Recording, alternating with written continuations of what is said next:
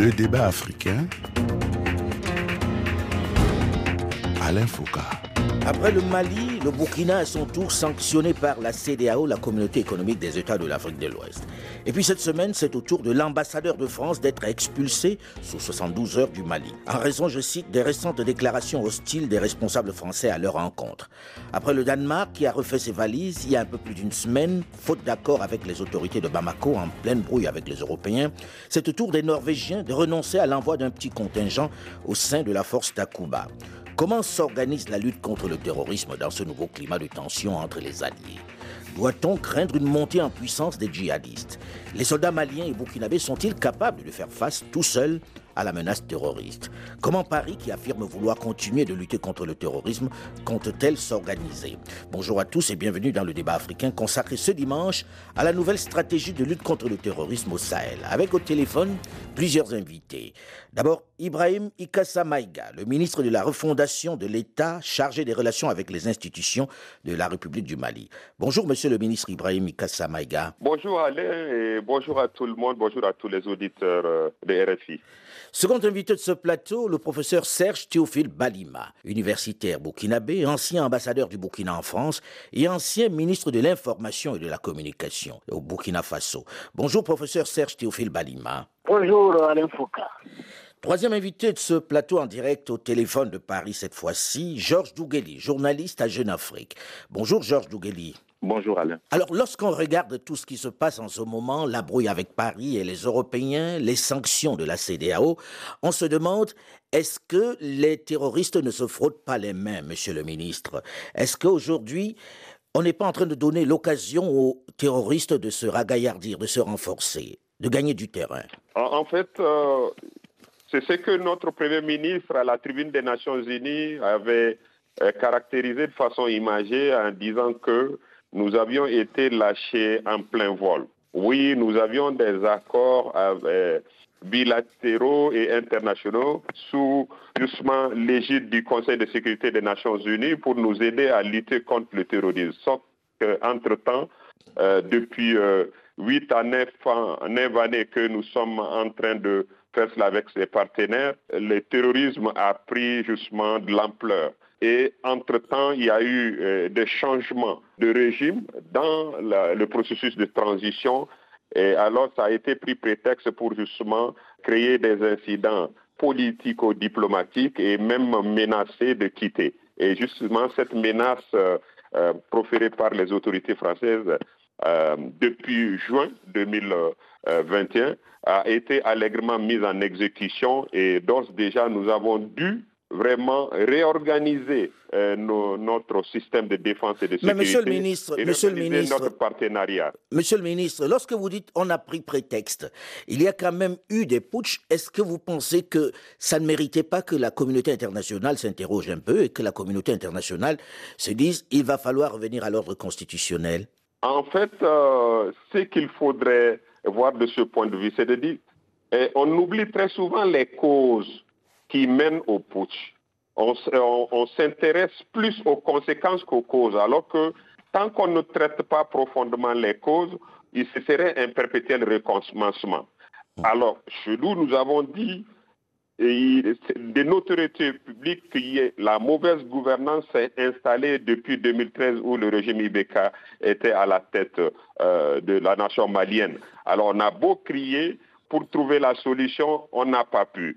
On est sorti sur des élections en 2018, mais élections très mal organisées, que cette même France a, a reconnu avant même la Cour constitutionnelle. Donc c'est suffisamment grave.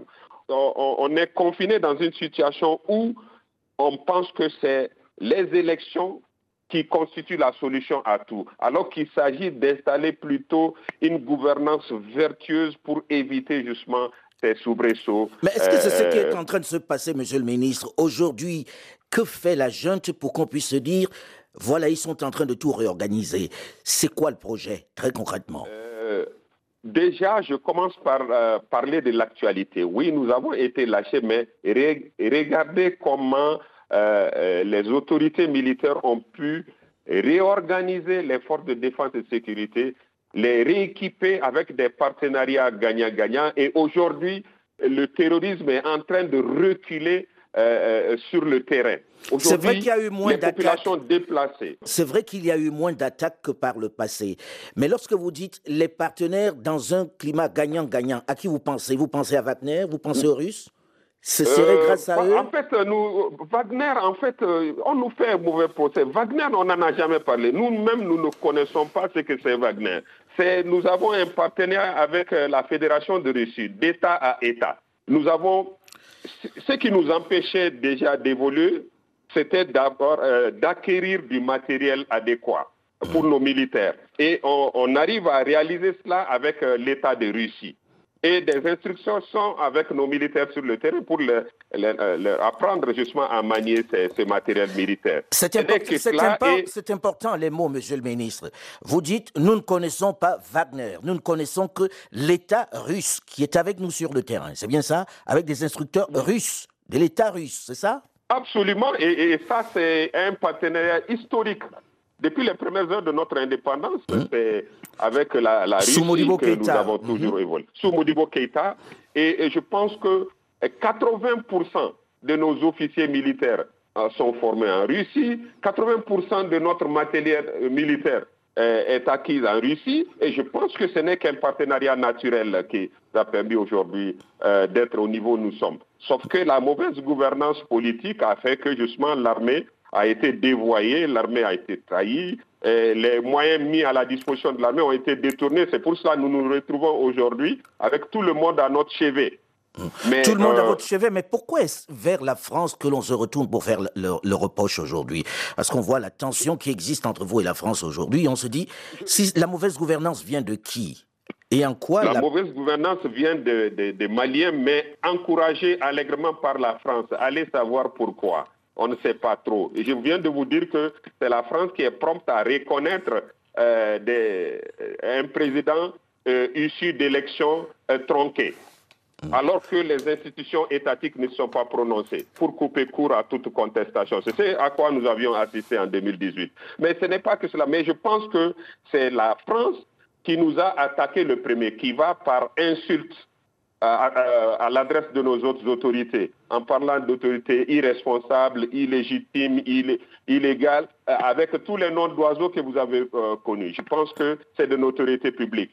Euh, sauf que nous avons dit, oui, la France est un partenaire, mais d'autres partenaires existent aussi, comme on l'a dit la Russie, mais il y a aussi la Chine, qui les deux nous assistent allègrement euh, au sein du Conseil de sécurité des Nations Unies aujourd'hui. Mais aussi, nous avons d'autres partenaires euh, comme l'Algérie, comme euh, la Turquie, des partenaires potentiels à travers le monde. Il y en a à poison. Avant de retourner vers vous, Monsieur le Ministre, je vais me retourner vers le professeur Serge Théophile Balima.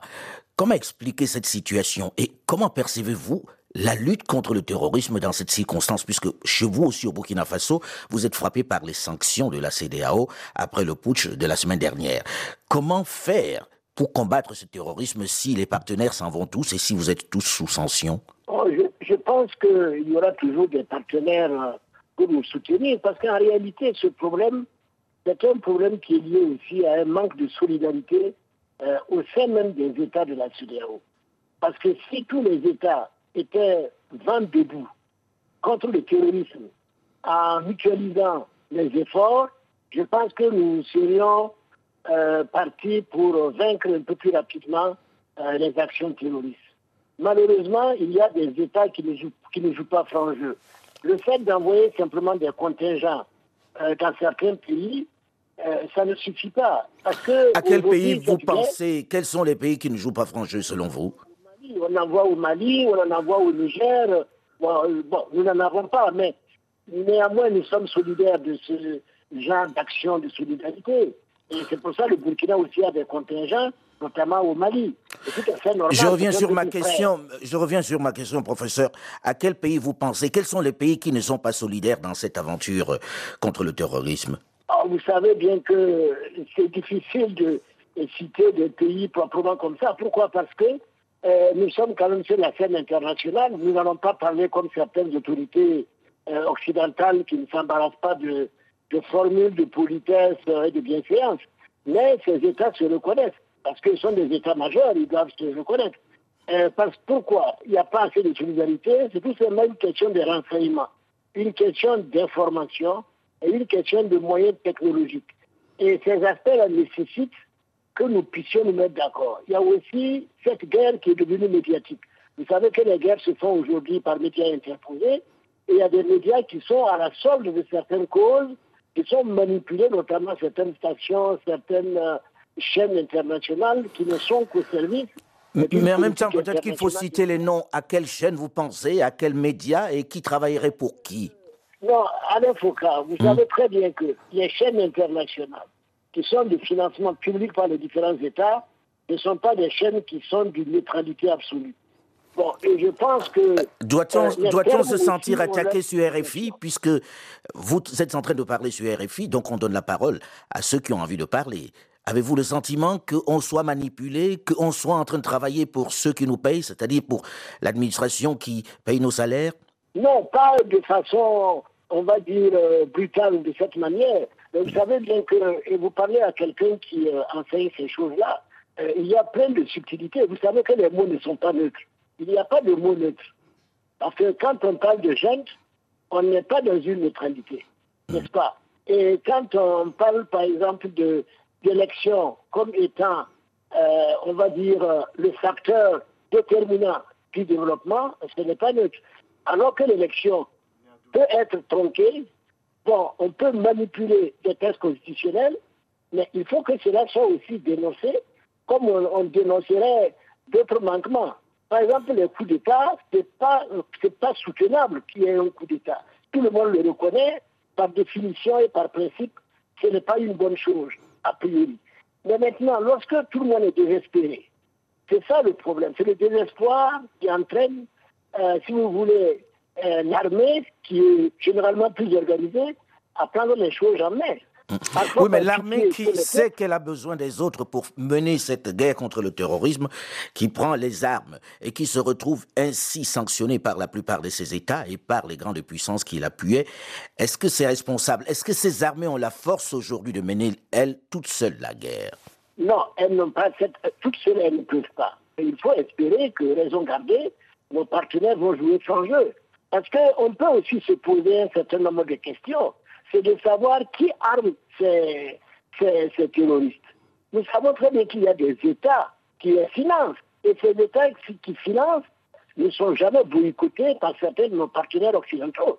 Au contraire, ces États qui financent euh, sont même soutenus en tant qu'États euh, par nos partenaires occidentaux. Et c'est là où la logique. Ça serait bien si vous citiez de temps en temps quand même quelques États, puisque vous avez une certaine liberté de parole. Si vous prenez non, si vous prenez certains pays arabes, comme le Qatar et tout, c'est connu.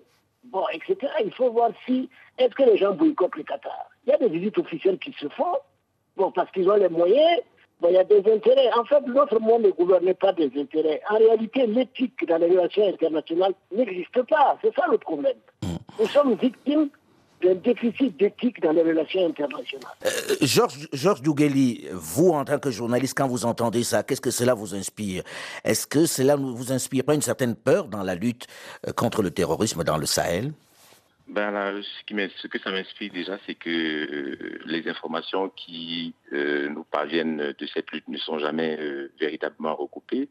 Quand j'écoute le professeur parler, il fait allusion à des États tels que le Qatar, dont, on a souvent dit qu'il soutenait des groupes terroristes, euh, euh, y compris en, Libye et, ailleurs. Bon, c'est toujours compliqué de, de, de, dire qui fait quoi dans, au milieu de tout ça. Mais se pose quand même la question de savoir qui finance ces mouvements-là. On a souvent regardé du côté des, pays du Golfe pour dire que l'argent venait souvent de là-bas. Oui, l'argent vient de là, euh, peut-être, mais est-ce que cet argent, quand il part de ces pays-là, est destiné euh, vraiment aux groupes euh, terroristes. Le terrorisme s'autofinance par lui-même mmh. et parfois par des intérêts euh, privés. Je ne sais pas si c'est des politiques publiques qui se revendiquent comme telles, comme financeurs du terrorisme. C'est assez compliqué. En tant que journaliste, justement, c'est on se heurte à cette, cette espèce de zone d'ombre, cette, cette, absence d'information qui fait que dans les débats sérieux, nous sommes obligés de spéculer. Et euh, ce n'est pas toujours bon pour la manifestation de la vérité et pour euh, euh, aboutir à des solutions durables. moi, ce que ce que, ce que je dirais à propos de, la situation actuellement en, Afrique de l'Ouest, c'est que euh, la population est d'abord excédée par la mauvaise gouvernance des différents États. Parfois, c'est des, pouvoirs mal élus. Et ensuite, euh, cette, exaspération euh, trouve une espèce d'exutoire dans l'encouragement qu'on fait sur, qu'on donne aux armées. Et les militaires se sentent le courage de, de prendre euh, euh, euh, le pouvoir parce qu'ils savent que la population est déjà suffisamment préparée et mûre. Mais est-ce que ce n'est pas, est -ce que c'est pas la conséquence même du résultat, on va dire, quasi nul ou négatif de la lutte contre le terrorisme? Est-ce qu'il n'y a pas une lassitude chez les populations qui peut se comprendre, qui peut se comprendre aussi dans les casernes? Oui, alors moi je prends l'exemple du Burkina Faso. Lorsqu'une caserne est attaquée et qu'il y a une cinquantaine de soldats décédés, ces gens-là, ce sont des familles qui vivent au milieu de la population. Et mhm. euh, l'effet d'une telle catastrophe est, dévastateur dans la société. Et euh, depuis que cette tragédie est arrivée, euh, tout le monde disait attention, les jours du pouvoir au Burkina sont comptés. Bon, la suite des événements, on la connaît c'est à peu près toujours le même scénario dans la plupart des pays, c'est-à-dire qu'il y a une exaspération qui monte. En plus, on se dit, le pays est soutenu par un partenaire étranger qui s'appelle la France, et la France, depuis qu'elle est là, depuis que l'opération Barkhane existe, on n'a pas le sentiment que le fléau du terrorisme a beaucoup reculé. Il a même gagné du terrain. Mmh. Voilà, il a gagné du terrain et on a l'impression qu'ils ne veulent pas le faire parce que c'est un sentiment, c'est un sentiment de, on a l'impression, le sentiment que la France n'en fait pas assez. Voilà. Et la France coalisée aux, États qui sont gangrenés par la corruption, qui euh, on a l'impression justement de ce que personne n'en fait suffisamment pour cette population qui est laissée pour compte, et ça fait le lit des, coups d'État. Monsieur le ministre, en quelques mots, aujourd'hui, peut-on envisager une guerre contre le terrorisme sans les partenaires européens qui sont là sur place. Certains s'en vont, d'autres disent qu'ils n'envoient plus de, de contingents. Est-ce que c'est envisageable? Je sais qu'il y a eu quelques succès militaires euh, euh, ces dernières semaines, mais est-ce qu'on peut envisager que ce soit seul que le Mali puisse aller au combat? Euh, Vous savez, Alain, vous savez, la lutte contre le terrorisme se fera avec ceux qui le feront sincèrement. Mhm c'est qu'ils le feront sincèrement. C'est cela la, grande question. Et euh, on a l'habitude de dire l'adage, un, chat qui soit noir ou qui soit gris, euh, juste il faudrait qu'il attrape la souris. On a besoin de partenariats sincères.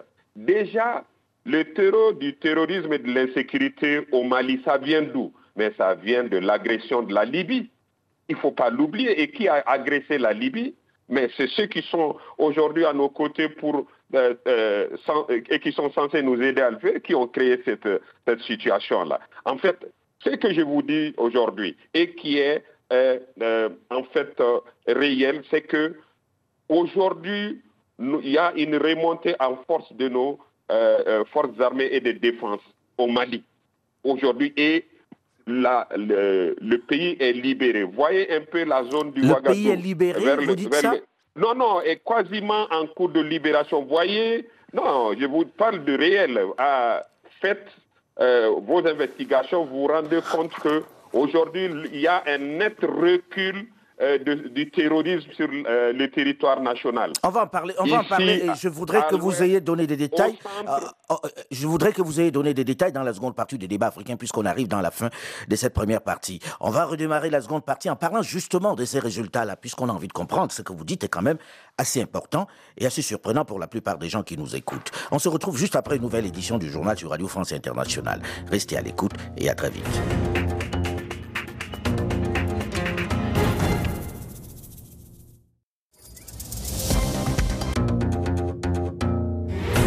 Le débat africain,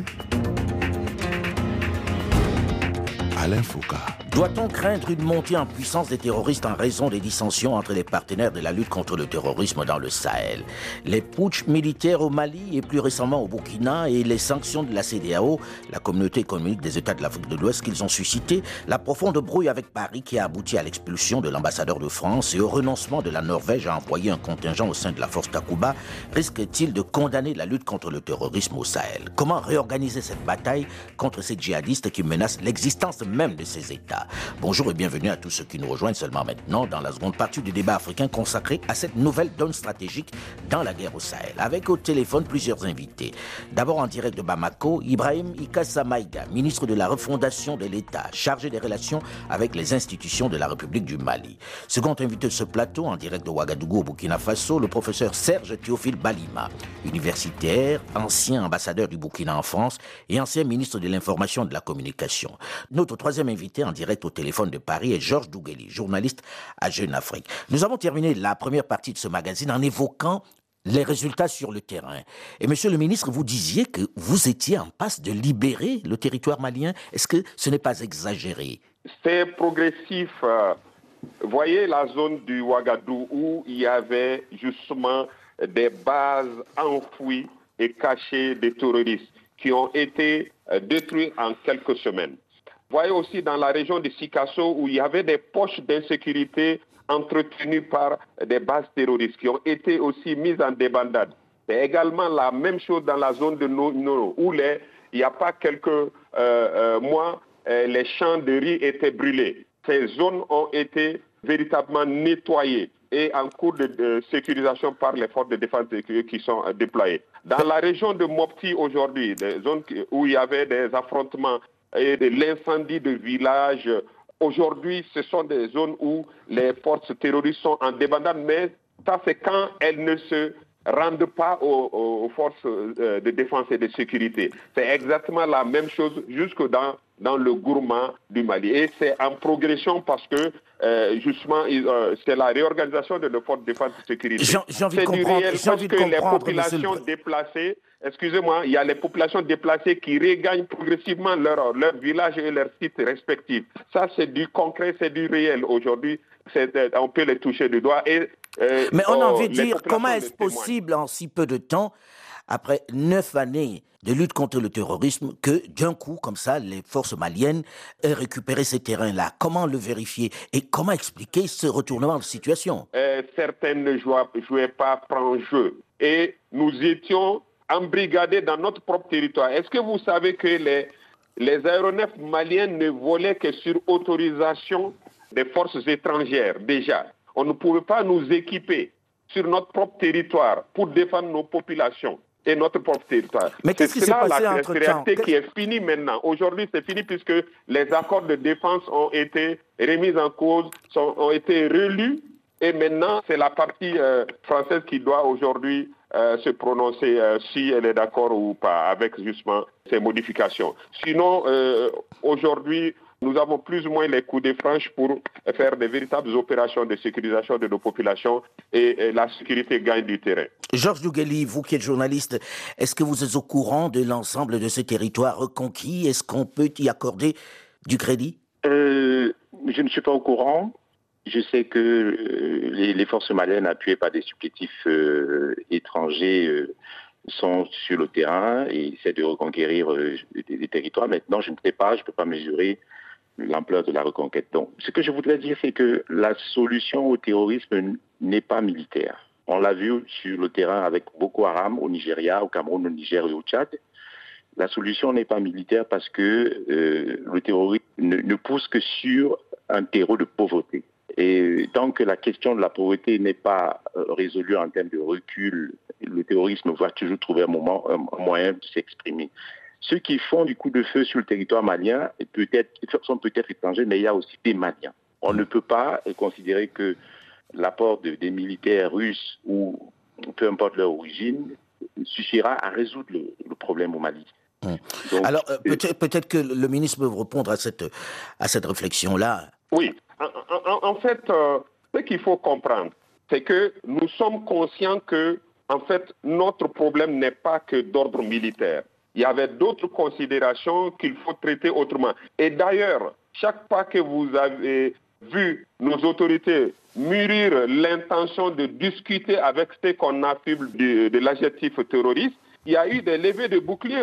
Nous-mêmes, nous ne comprenions pas. Nous avons dit, ben, si ce sont des Maliens qui ont des revendications contre l'État, nous sommes fondés à discuter avec ces Maliens. Déjà, cela a permis de trouver des solutions autres que militaires. Et aujourd'hui, nous avons pu parler avec tous les Maliens à travers les assises nationales de la refondation. Et je pense que beaucoup ont compris la nouvelle dynamique des autorités de la transition et se sont inscrits allègrement dans cette dynamique-là pour aller vers euh, la paix, un Mali apaisé et euh, l'amorce d'un développement socio-économique, puisque tout peut se résumer en fait à ce niveau. Cela veut dire qu'il y a eu des négociations avec les djihadistes pour gagner un peu de terrain, c'est bien ça? Ce n'est pas des négociations. J'ai dit il y a hmm. eu une communication, il y a eu euh, sur la volonté affichée des, des, autorités de satisfaire justement les attentes en termes de développement socio-économique, d'épanouissement des populations, de réponse aux, aux attentes sociales, de développement des services sociaux de base. C'est cela. Et je pense que cela, à travers les assises nationales de la refondation, a été exposé et euh, les uns et les autres ont, ont, convenu justement des voies de sortie de cette crise. Et le rapport des assises nationales de la refondation va sortir bientôt et on va allègrement à la mise en œuvre des recommandations et résolutions qui ont été retenues. Professeur Serge Théophile Balima, euh, lorsqu'on écoute euh, euh, le cas du Mali, on a le sentiment que ceux du Burkina se disent on va faire la même chose, on va aller au coup de feu. Est-ce que c'est envisageable au, au, Burkina Faso? Est-ce qu'il n'y a pas un réel risque de, de rencontrer de, de, plus graves difficultés? Oh, bon, Je pense que les difficultés ne seront pas supérieures à celles que nous avons déjà connues. Je pense que non. Euh, parce que euh, il y a une réflexion ici euh, qui permet d'essayer quand même de limiter les dégâts. Et nous sommes optimistes quant à l'avenir de cette lutte-là contre le terrorisme, en tout cas à moyen terme. Hein. nous savons aussi, je crois que nous ne devons pas oublier la dimension géopolitique de ces conflits. Parce que ce sont des affaires effectivement intérieures, mais en même temps avec des implications extérieures très importantes. Nous savons très bien que notre espace sahélien est aussi un espace, un espace de pauvreté pour le moment, mais c'est aussi un espace qui regorge de tant de richesses.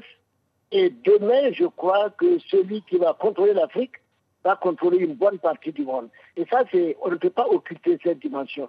C'est pour ça qu'il y a un intérêt. Vous savez, je ne suis pas, on ne va pas être naïf pour croire que les gens viennent dans le Sahel parce que les Sahéliens ont de beaux yeux, donc on les adore, il n'y a aucun intérêt. C'est un discours qui est périmé et qui ne peut plus avoir prise dans la réalité. Donc euh, maintenant, ce qu'il faudrait, il faudrait que nous fassions le constat, et je suis d'accord, que la force militaire seule ne suffit pas. Nous avons vu aujourd'hui qu'il y a ce que je pourrais appeler l'impuissance de la puissance. On l'a vu à travers l'actualité, que ce soit en Afghanistan ou ailleurs, vous avez cité d'autres exemples, je ne reviendrai pas là-dessus, ce qui veut dire qu'il faut une autre dimension pour trouver la solution. Mais de mon point de vue, il faut que nos partenaires qui prétendent nous aimer, nous aider, mettent fin, on va dire, essaient de couper les sources de ravitaillement des terroristes. Ça, c'est un. Deuxièmement, qu'ils nous aident réellement à interrompre les sources de ravitaillement de ces terroristes-là en armement et en matériel technologique. Ça, c'est très important. Troisièmement, qu'ils nous aident franchement en termes de renseignement. Parce qu'ils ont les moyens, ils ont les radars, ils voient des choses que nous ne voyons pas. S'ils veulent coopérer avec nous. Mais en même temps, vous dites ceci, mais en même temps, on dit non, il faut qu'ils s'en aillent, on n'a plus besoin d'eux, nous allons mener le combat nous-mêmes. Comment peut-on demander une chose et le contraire en même temps? S'ils s'en vont, il n'y a pas de renseignement. Est-ce qu'il n'y a pas un moment où il faut s'asseoir pour dire voici comment on devrait mener cette lutte-là maintenant de façon efficace? De, toute façon, de toute façon euh, il y aura finalement une négociation. Mais ce que je crois les Israéliens supportent de moins en moins, c'est ce que j'appelle euh, un peu le comportement un peu trop suffisant, trop paternaliste, euh, outrecuidant. Bon, ce n'est plus de cette époque. C'est-à-dire que le 19e siècle s'est révolu, le 20e siècle est derrière nous. Maintenant, il nous entrons dans un siècle où quand même la communication est la chose la, plus partagée, au moins technologiquement il faut au moins que ça favorise la compréhension intermutuelle. Mais si maintenant, à partir de positions hautes, parce qu'on a eu l'avance technologique, militaire, etc., on veut euh, réduire les autres pour, enfin les prendre pour au moins que rien. Évidemment, il y a une subjectivité qui est là et il faut maintenant respecter les citoyens aussi de ces zones-là. Parce que le pauvre, bon, il n'a rien à perdre, il a sa dignité. C'est tout ce qui lui reste. Donc il faudrait aussi que non. Ah oui, c'est très important. Moi, je vous dis, euh, euh, on, ne, on, se nourrit pas seulement d'argent et d'équipements matériels. On se nourrit aussi de la respectabilité, de la considération et du respect mutuel. On, on, écoute, on écoute de plus en plus certains dire euh, oui, euh, c'est trop facile de rejeter la faute toujours sur l'autre. Est-ce qu'il n'y a pas une part de responsabilité même des Africains dans cette situation, Georges Dougali Oui, il y a une part importante de, de responsabilité euh, des Africains.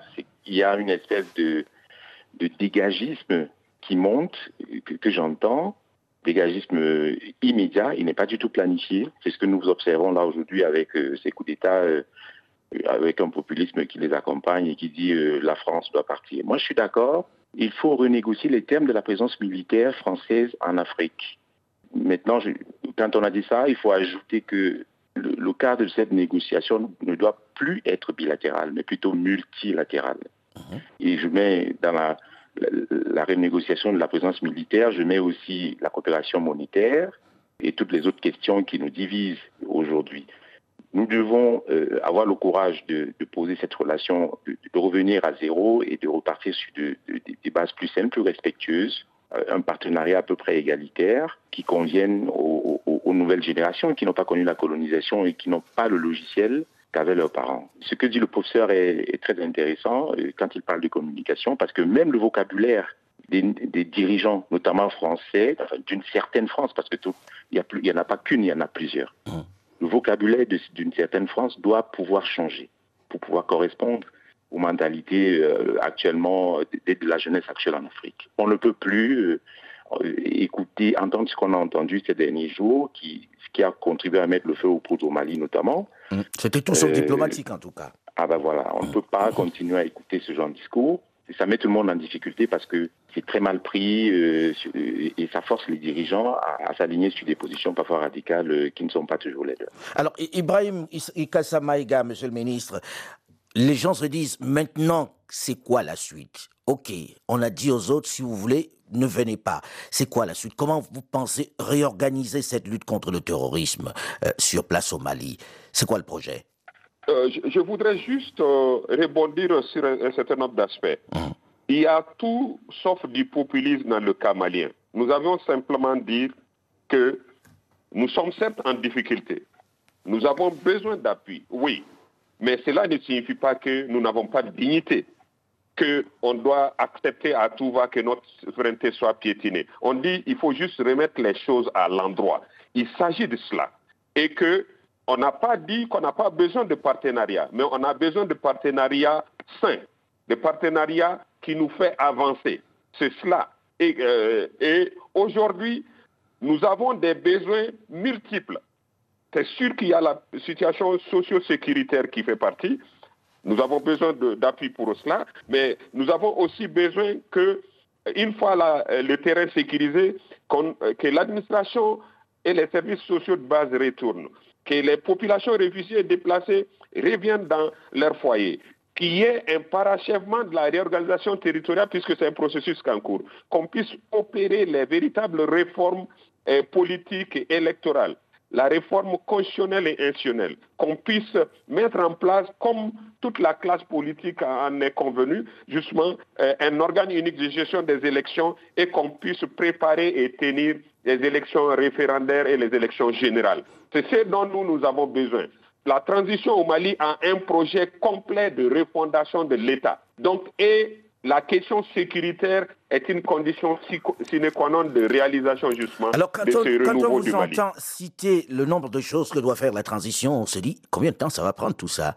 Est-ce que c'est réaliste aujourd'hui? Est-ce que vous avez les moyens de le faire tout seul?